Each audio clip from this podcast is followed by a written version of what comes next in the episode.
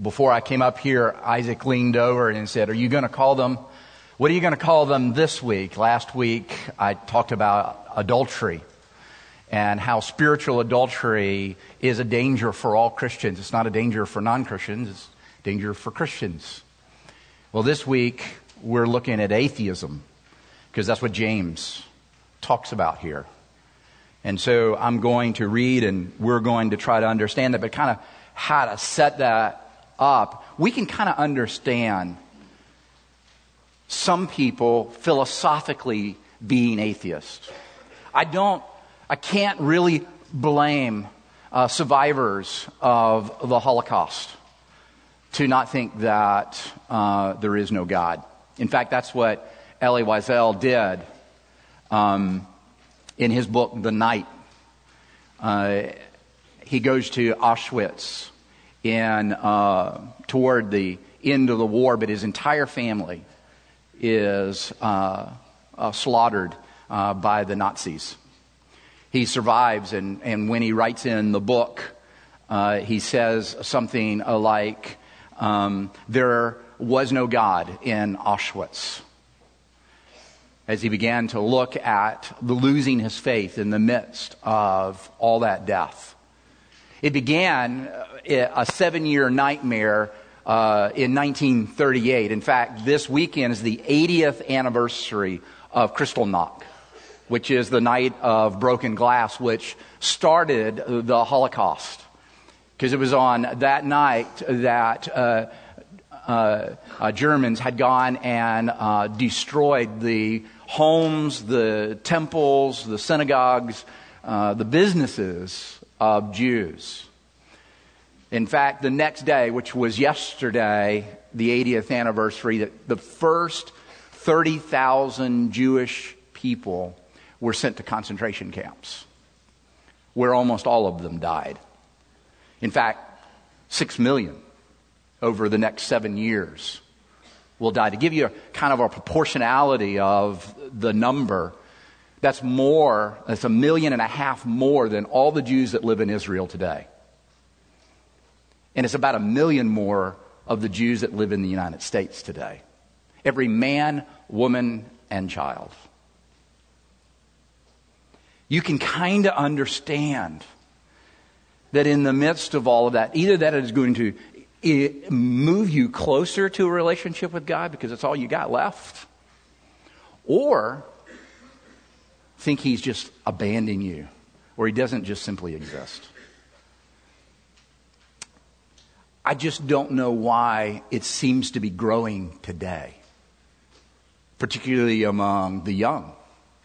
The fastest growing self designation in the United States is none. The, the title atheist has quadrupled in the last generation. James says there's a kind of atheism that's in the church. And he's a pastor, so he's concerned. And so I want to read that to you. James uh, chapter 4, uh, verse 13. This is the end of uh, a, a chapter or a discussion that he's been having. He says, Come now, you who say, Today or tomorrow we will go into such and such a town and spend a year there and trade and make a profit. Yet you do not know what tomorrow will bring. What is your life? For you are a mist that appears for a little time and then vanishes. Instead, you ought to say, if the Lord wills, we will live and do this or that. As it is, you boast in your arrogance. All such boasting is evil. So whoever knows the right thing to do and fails to do it, for him it is sin. May God help us to understand this, His most precious word, where there is life. Specifically, James is addressing or talking about Christian business people making decisions without acknowledging God in those plans. That's specifically what he's talking about. Verse 13. Come now, you say, today or tomorrow you'll go to such and such a place. You'll spend a year there, uh, trade and make a profit. That's what he's specifically addressing in this church. A common activity among Christians, so common that uh, it's like breathing to them. To make a plan, to execute that plan, to make a choice, and not include or consider what God might want. To not consider what the will of God is, what God's desires. James doesn't fault them uh, for making a plan. When you become a Christian, you don't give up that part of your brain that thinks about tomorrow and all the tomorrows. James is not saying, Christians, you just kind of live by the seat of your pants, kind of go with the flow, uh, just be copacetic, laid back, be a phlegmatic human being. No, James is not talking about changing your personality or the nature of man. Nor is he condemning making a profit.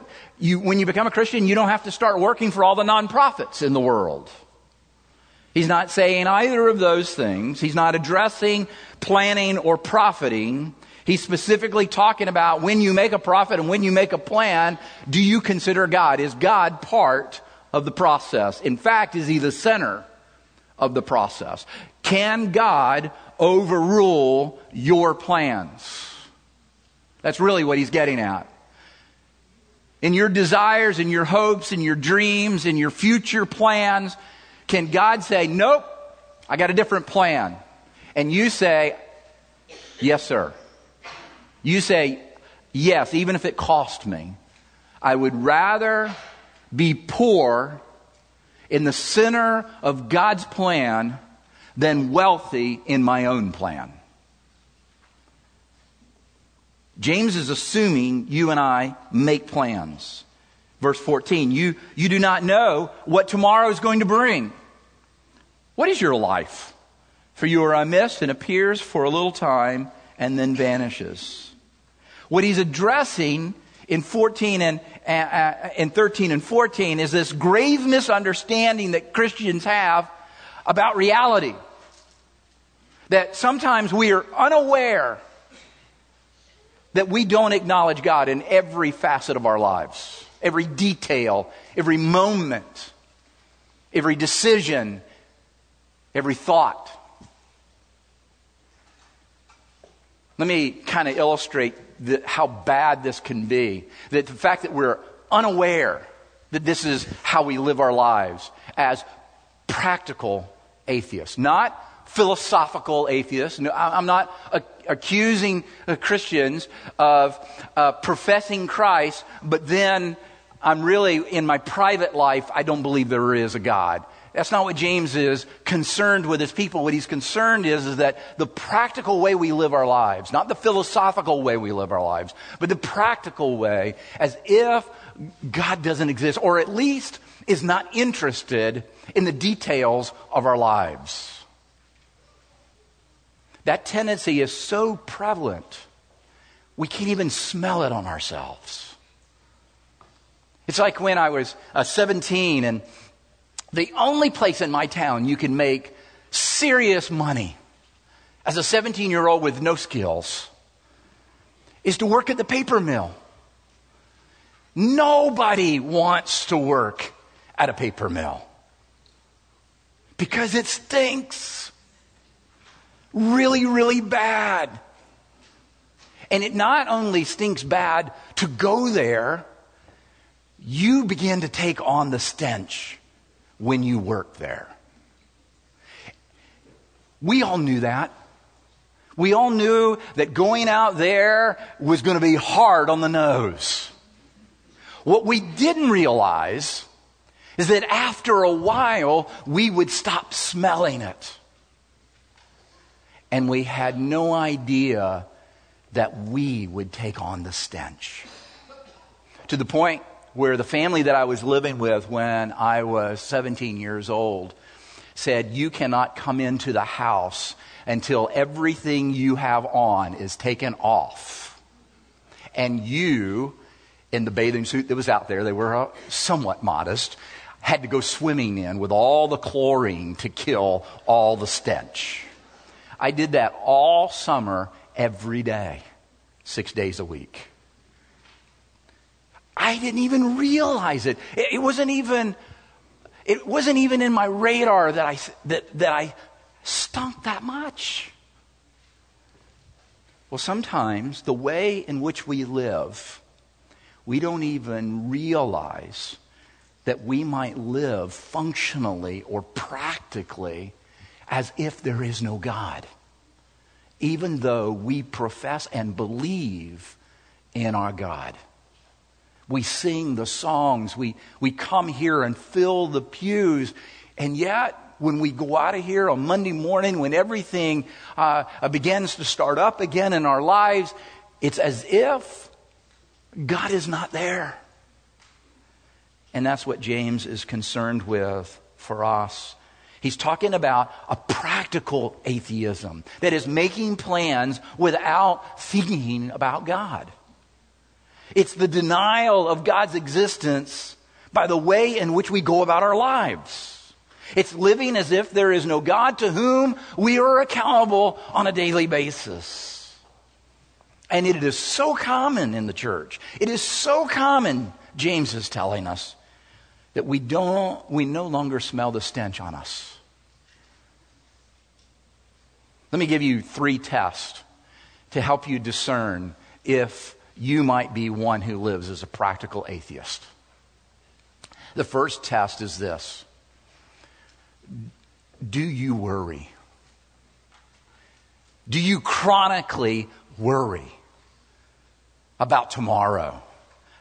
About what somebody said, about what somebody did, what somebody might say, what somebody might do? Do you worry about these things?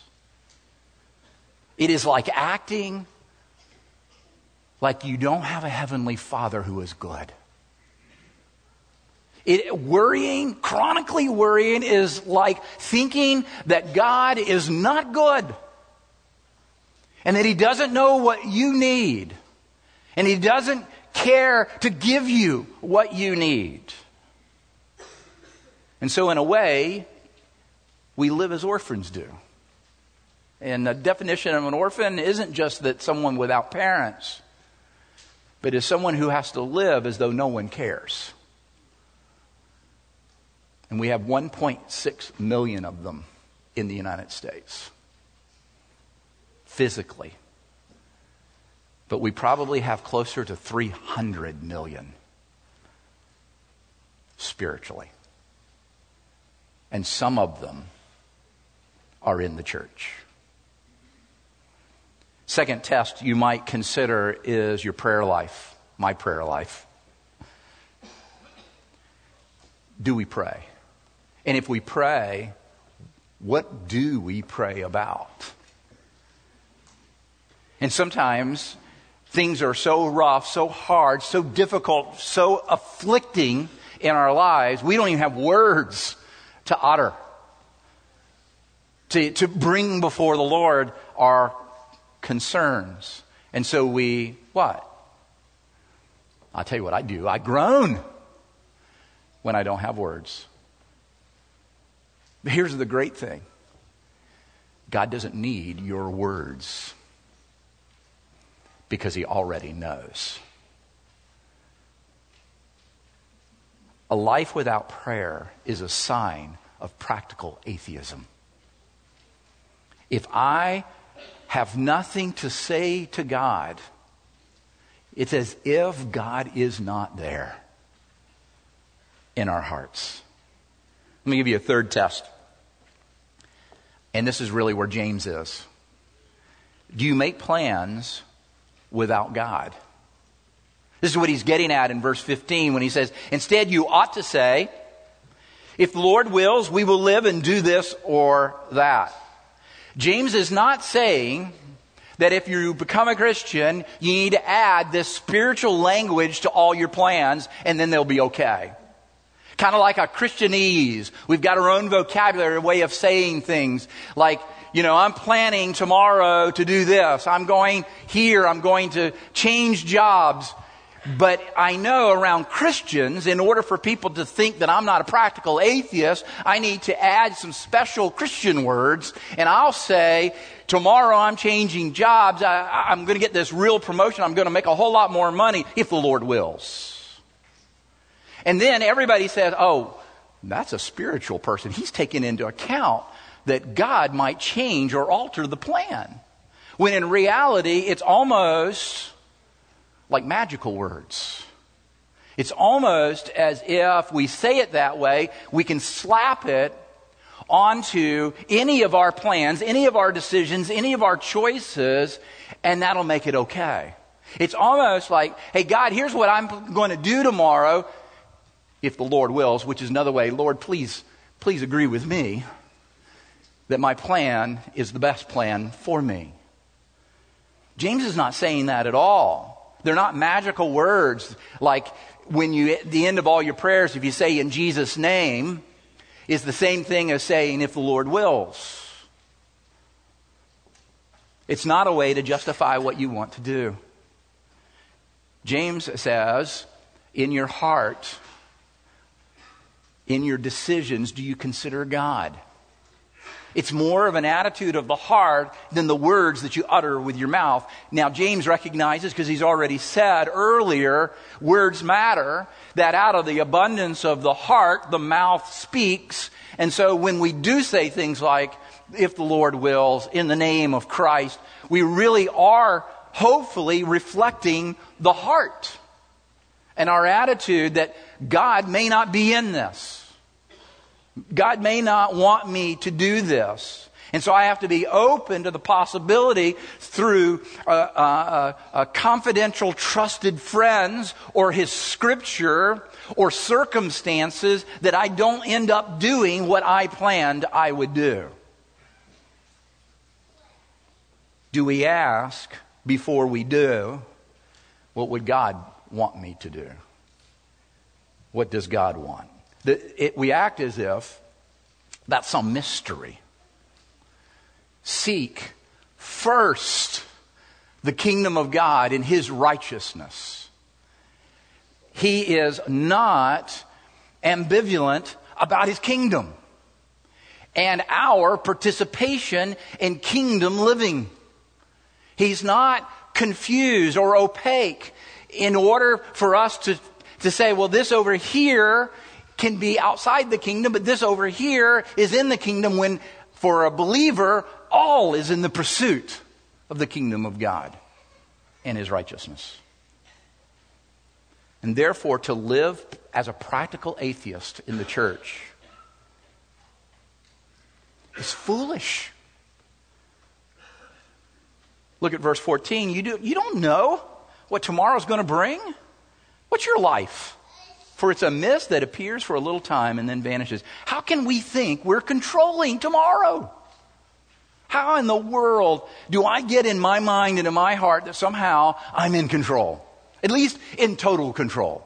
We all recognize that I'm not fully in control, but we, we almost fool ourselves. I almost fool myself into thinking I'm in absolute control. Psalm 90 says, Lord, teach us to number our days. Why? That we may gain a heart of wisdom. Ecclesiastes 7 says, It is better to go into the house of mourning than the house of feasting. What? How can that be? How can it be that it is better to go to a funeral than it is to go to the Cheesecake Factory? Now, who thinks that? Well, evidently, Solomon does because he goes on and says this the reason it's better to go to the house of the mourning rather than the house of feasting is because this is the end of all mankind. And the wise will take it to heart and will act on it. Hear what he's saying. He's not saying anything different than humans have said uh, from the dawn of time. You don't know how long you got. You need to live as though every day is your last day. What the Romans used to call carpe diem seize the day. But it's not just foolish to think you're in control. to think somehow that you're a sovereign, but it's also naive. And, and nobody wants to be called naive. But naivete simply is as someone who doesn't understand how the real world works. Notice that in verse 15, when James uh, says, if the Lord wills, what he doesn't say is, if the Lord wills, I will do this or that. He says, if the Lord wills, comma, we will live. You and I, we often take for granted that we will wake up tomorrow. Obviously, you woke up this morning, but there's no guarantee for tomorrow. In fact, there's no guarantee you'll make it out of this room. There's no guarantee that you will get out of your car, go make it through lunch, or finish dinner today. In fact, somewhere today, there is a Christian who will wake up and he will thank God that he's alive because he doesn't take for granted that every breath he takes is from the very hand of God. He takes all things into account of his loving Father in heaven. We forget this because we're naive about how the world works. He says we're a mist. We're here for a while and then we're gone. But it's not just foolish and naive, it's, it's arrogant. That's what uh, James says. When we make our plans and don't consider God, we're giving ourselves way too much credit. You and I are not in control of our lives. You can't add a single day to the span that God has ordained before the foundation of the world. The good news is no one can take a day away. There is nothing anyone can do to add or take away, not only from his life or to anyone else's life. Your future is in God's hands, and aren't you glad? Because if it was in our hands, the whole world will be sucked into a black hole. You and I are not in control. Not, not totally. Not like we think. Proverbs 16, 19, one of my favorite proverbs says, The heart of man plans his way, but the Lord directs his steps. There's two parts to that. We plan our ways. It's a recognition that we make plans. But there's also a recognition, acknowledgement, a consideration that God directs our steps, that He's ultimately sovereign, that He is working out His story because His story is about Him. And we are part of the story. This is the key when things don't go well for us. When we get sick or lose our jobs, to recognize that God is directing us. That it didn't catch God off guard when someone you dearly love died. In fact, when nations go to war and disease and famine and natural disasters, and I only mean that in the sense of it's not something that we specifically caused. But it's also true when you make bad choices. When I make bad choices and you make bad choices, and, and sometimes they're sin and sometimes they're just bad choices that we make. God is still sovereign. He's still in control. He's still going to use them for His glory and our, for our good. Aren't you glad God didn't give you everything you asked for when you were 18? There's a bunch of 18 year olds that wish He would. And there's a bunch of 80 year olds who say, No, you don't. The truth is, we're not that good to run the world much less our lives and the lives of others. The truth is, we're still not ready to run the world or our lives or the lives of our others, especially our children. Practical atheism is foolish, it's naive, it's arrogant. And James says in verse 16, it's also evil. Why would it be evil? Because pride in our self reliance and in our own competence is evil. Our culture puts so much value in human competence. God puts none, or He would have never sent His Son because we could have figured it out ourselves. That's what the 16th century, 17th century Enlightenment taught us. is that man is not only the cause of his greatest problem, but he's also the solution of his, of his problem. And that's why practical atheism is so evil. J.B. Phillips, when he's uh, quoting on this particular passage, he says, certain pride in yourself when you plan for your future with such confidence is arrogant. It's evil because when we make our plans without God, we can't see our need for God. And when we can't see our need for God, we can't and won't see Jesus. And so when James gives the one application in this passage, verse 17, he says, so whoever knows the right thing to do and fails to do it, for him it is sin. He's talking about your convictions. And, and so what's the one thing that we know we ought to be doing from this text, but we are not doing, and by not doing, it is sin. This is what James is saying. So what's the context? A practical atheism, living as though God doesn't exist, making our decisions, making choices, making, executing plans without considering what God wants. We know we're supposed to do that. And when we don't, even though we, we can't even tell that we're doing it because we can't smell it on us, it is sin. It's evil. And so it's foolish and naive and it's arrogant and it's evil. But what can be done about it? Can anything make us not practical atheists? Can I give you three applications? Just three and then we'll be done. But I, I think these applications, that, that if we consider them individually and corporately, that maybe we won't live this way without acknowledging God in everything about our lives, corporately and individually. First is to strive to live a deliberate life. Everyone makes plans. It's a good thing to make plans. But we need to make those plans with a radical conviction to avoid an accidental life where you're swept along by the tides of the times. Don't you see? There's nothing wrong with you making plans. But will you do it with a radical? Radical is used because if I just say ordinary, it won't be enough. But with the conviction that I'm not going to live an accidental life, I'm going to live a deliberate life for Christ. It's a radical commitment not to waste one's life that God has given you to live. The one life you have been given. No one is given two lives. No one is given more than one life to live. Will you not waste it? What does it mean to waste a life? A, a wasted life is a life that's not lived in the pursuit of the kingdom of God with all of your mind and all of your soul and all your strength. I know that's hard to hear, it's hard to preach. But it is a wasted life if we're not living it for God, our Creator. A wasted life forgets to whom we are accountable for the life He has created and redeemed.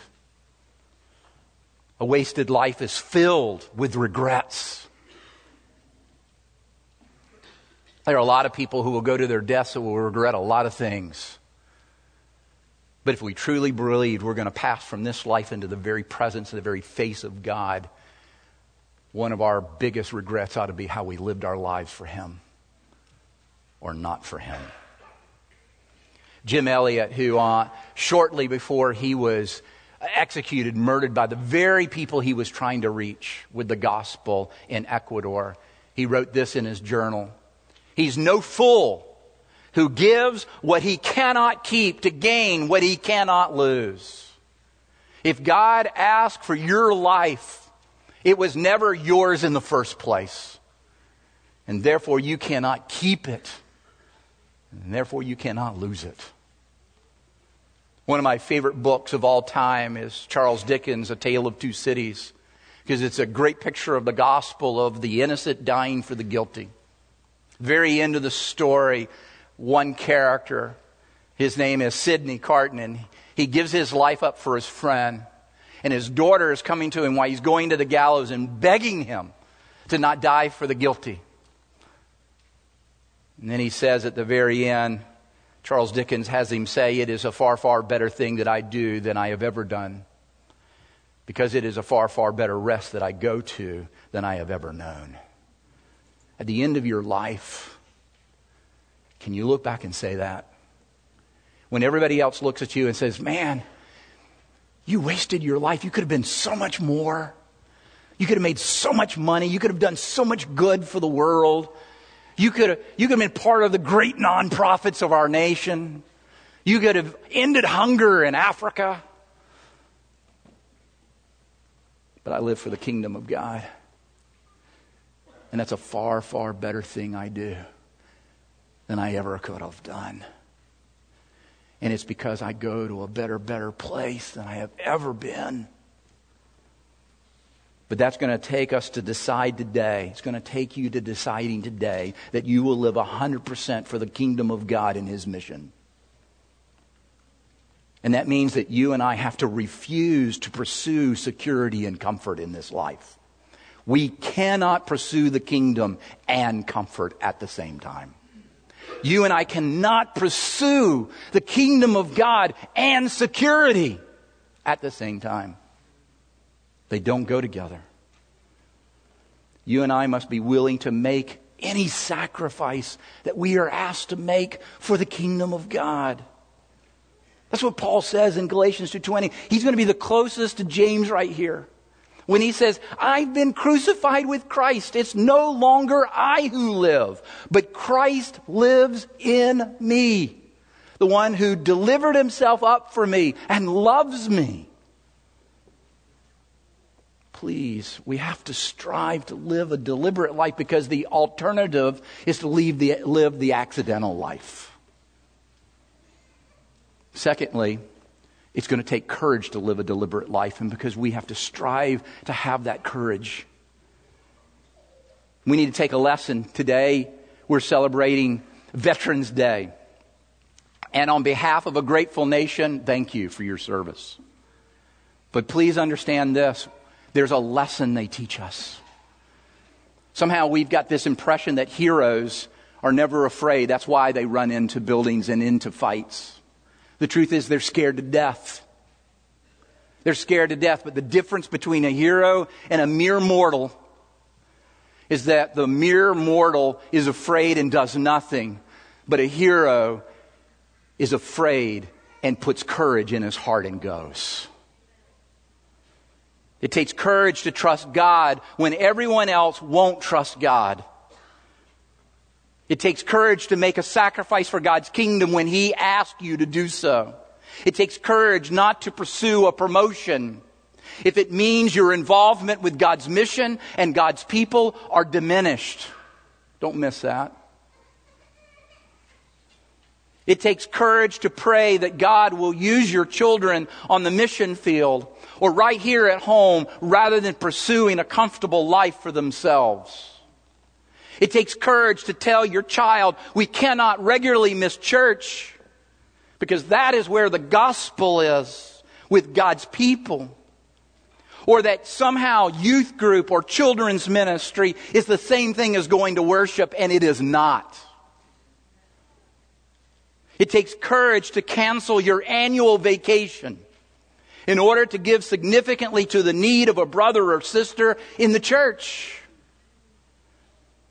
You need courage because I need courage too. And we need to put courage in one another's hearts. That's the definition of encouragement, is to put courage into someone who lacks courage.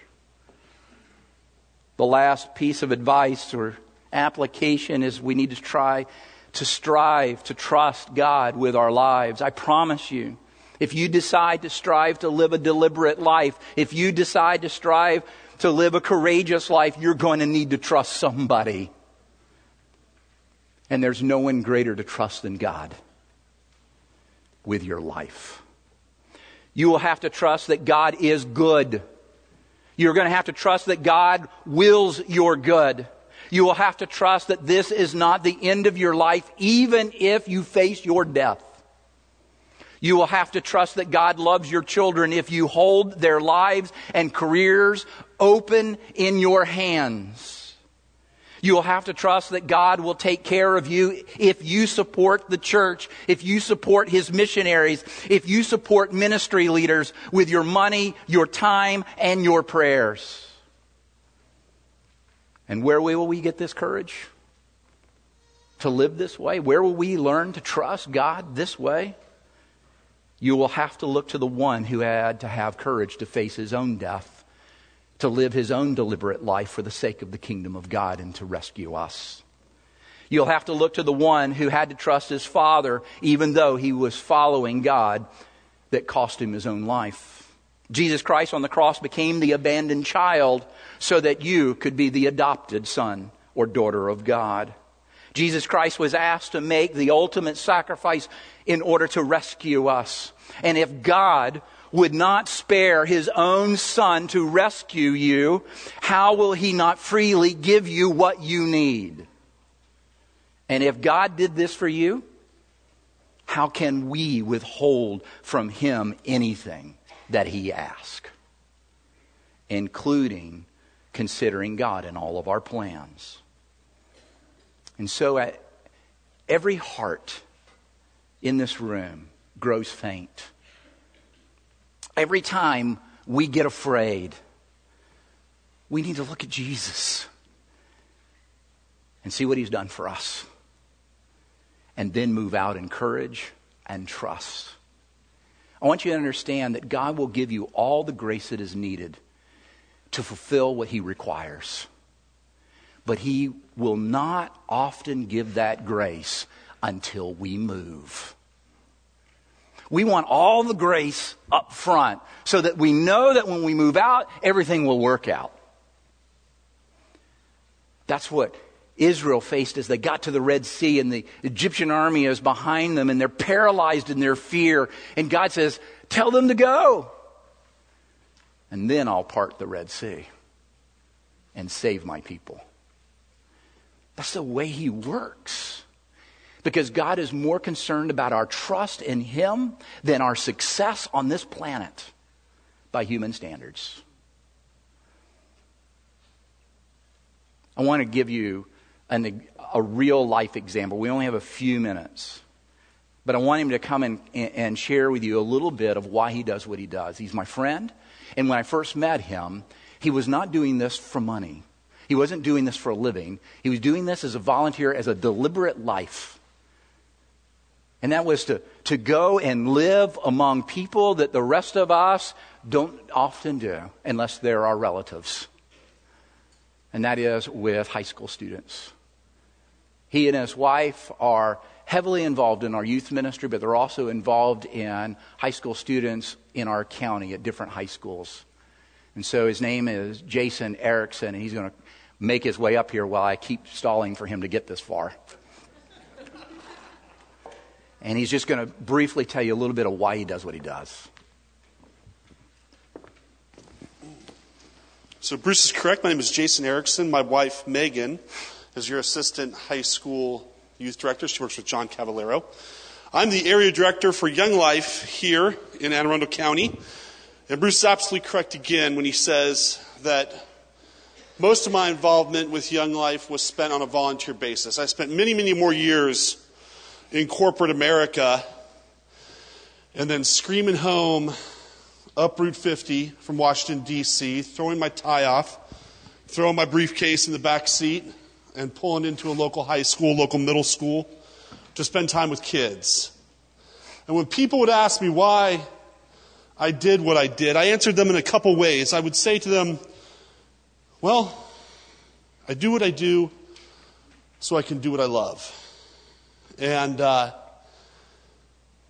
and that worked for a while. Um, and then God kind of decided, you know what, let's just do what you love. And so He yanked me out of that, and He made me the Young Life Area Director. It's a new designation. I've only been doing this for about the past five or six months. And so when people ask me now why I'm doing what I'm doing, why my wife and I do what we do, the answer is I can't find a better way to live.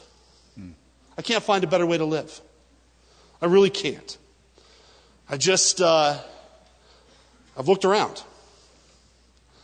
And there's just not. There's just not. I've never heard one of my associates who's farther down the road than I am when they're getting towards the end. I've never heard a single one of them ever say, I regret it. It wasn't enough. It didn't meet the expectations. My life wasn't full. I've never heard it. I just haven't. It just doesn't happen. So, why do I do this? I do this because when I get to the end, I don't want to have regrets. I find that it's the best way to live life. Going after Christ in the lives of kids and our local communities. Now, that's my first story. My second story is this I had a buddy. He works with me. His name's Josh. And Josh is a volunteer just like I was for a lot of years, and Josh works with high school students down at South River. The first game of the season this year, Josh went up to the high school. Went up to that high school because in young life, we position ourselves in such a way that we go to where kids are, wherever they are. We call it contact work. It's not necessarily unique to us, but it's how we've purposed ourselves to live and to experience Christ and to see Him at work in the lives of kids. So Josh is up at the high school, and it is pouring down rain when he walks up. There's barely anyone in the stands. You got your linesmen, you got your refs, and the guys in the field. But there's no kids there. It's just raining too hard. And within the first three to five minutes, they just flat out canceled the game. They actually canceled every single game in the county. And so he's standing there all by himself. There's no kids. And he starts walking back to Midway and he's asking himself, you know, man, why did I even come up here for? This is crazy. And then from across the field, at the field house, there's a guy, and his name is Rich Abinor. And Rich Abinor is part of our local um, committee. And he says, Hey, Josh, Josh, it's pouring down rain. Come on, get, get over here, get over here. So Josh goes running around to the other side of the field. And he goes into the field house, and standing there before him are a hundred, almost a hundred football players. And he's just staring at him. Out of that crowd, there comes an enormous young man. His name is Karan. He is the heavyweight champion, state wrestler here in Maryland. He is the varsity captain of the football team. And Josh has got to know him because Josh has gone to that school over and over and over again. And Karan comes up and he puts his arm around Josh and he says, This is Josh. He's my young life leader. Line up. You're all going to meet him right now. Yeah, not too bad, huh? Not too bad at all. And one by one, these kids come up and they meet Josh.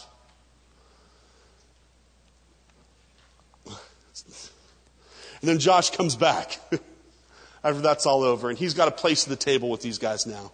And he comes back to me and he comes back to the other young life leaders. he says, Guess what? And we get to celebrate together. Living life to the fullest. John 10:10. 10, 10. I came that they may have life and life to the fullest. Why do I live deliberate life? Because I want to live life full. Thank you guys so much.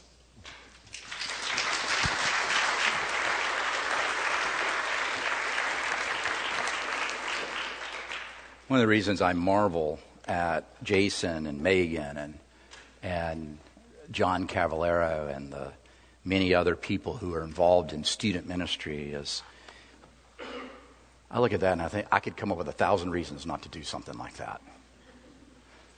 Not to be around students and and whatnot, but then I hear what God does and I think, gosh, they're not really sacrificing that much because of what God does. Do we ever think about that? That what I do has any kingdom value to it? I love that Jason talked about being in the corporate world, and because that's a nice transition to next week when we talk about your work matters to God, because it does. Not everybody is called to do what Jason and uh, Megan and John and and Isaac and a number of other people in our church do, but we are all called to work and our work does matter. So let's take a moment and pray. Father, thank you again for bringing us to this point where we have to wrestle again with our hearts.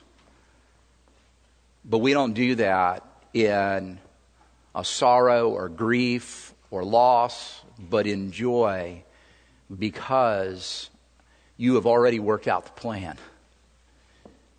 We're going to the table. We're going home. We have so much of life that will be lived between now and then for many of us. Help us to live deliberately where we recognize and consider you and your kingdom and your righteousness and what we do and how we do it and why we do it and to whom we do it with, with you. And help us put courage into each other's hearts to live this way. And may we, in the midst, particularly when it looks like uh, it's not going to turn out the way that we envisioned, that we trust you for the results. We trust you for what is good and what is lovely, what is beautiful, and what is true. We pray, Heavenly Father, that as we conclude and sing together, that this is only the beginning of a discussion and not an end. In our homes and our, among our friends, around uh, lunch tables, and into the future. In Jesus' name, amen.